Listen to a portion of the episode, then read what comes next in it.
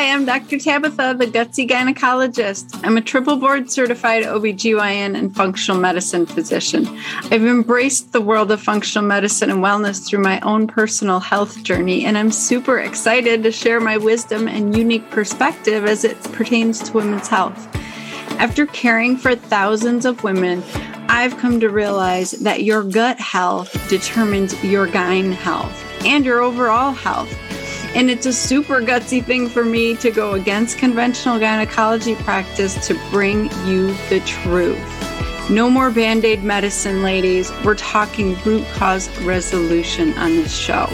So, if you're struggling with hormone imbalance, weight gain, period issues, anxiety, insomnia, you name it, then you've come to the right place. And I want to be your gutsy gynecologist. So, welcome. So it's about removing the triggers that are making it mad. It's about supporting gut health. So the biggest things are, you know, like I said, you want to get your stress under control so you're not pumping out cortisol all the time. Um, but you want to think about triggers. Gluten is a very, very common trigger because it's the protein in wheat that has been genetically modified over this past century so much that our body doesn't even recognize it anymore. And so our immune system is constantly attacking when we eat gluten. Gluten stands for glue, it's like what makes bread chewy and dough like and glue it sticks to you you know like pancakes so sometimes getting rid of gluten is necessary Usually, symptoms of leaky gut. If you already have an autoimmune condition, you know you have leaky gut. But it also can be, like I mentioned, skin issues, headaches, chronic fatigue, brain fog, not being able to remember stuff, diarrhea, constipation, bloating, gas, joint pain, all of that stuff. So that's super important. So get rid of the sugar out of your diet not only will it, you know, do so much for your weight and your hormone balance and your sleep, but it will literally be part of healing your gut and getting rid of systemic inflammation, which leads to diabetes and heart disease and all of those uh, associated things eat foods that are fermented that nourish the good bacteria in your gut, like kimchi and kombucha, anything pickled or fermented, sauerkraut, kefir, miso, tempeh, that kind of stuff. Um, another amazing product to heal leaky gut is bone broth because it has collagen in it. And my favorite bone broth is by my girlfriend, Dr. Kellyann Petrucci. So I'll put that link in the show notes because bone broth is super, super good for your gut. So I love it so much.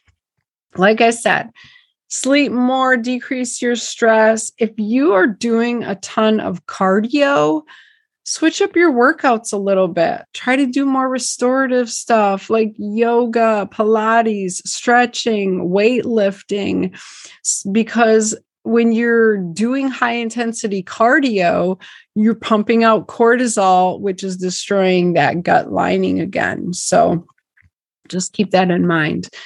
And then we can do supplementation. I love doing certain supplements to heal an active leaky gut, like L-glutamine, zinc carnosine.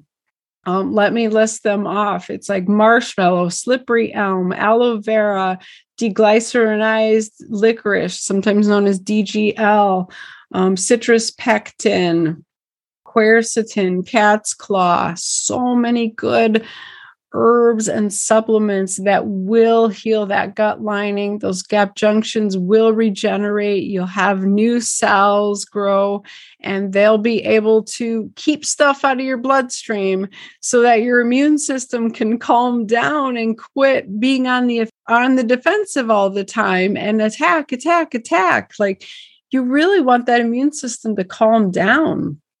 And the other piece of it is what I've been seeing a ton of lately on my patients' stool tests that we do is their IgA system, which is your frontline immune system that I've been talking about in your gut lining, your IgA levels are depleted.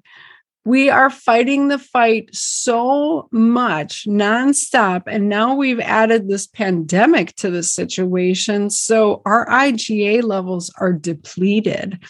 So I find supporting with immunoglobulin replacement to be super beneficial. So, so many good things you can do to heal the gut, but you have to remember to remove the triggers so that you quit damaging the gut.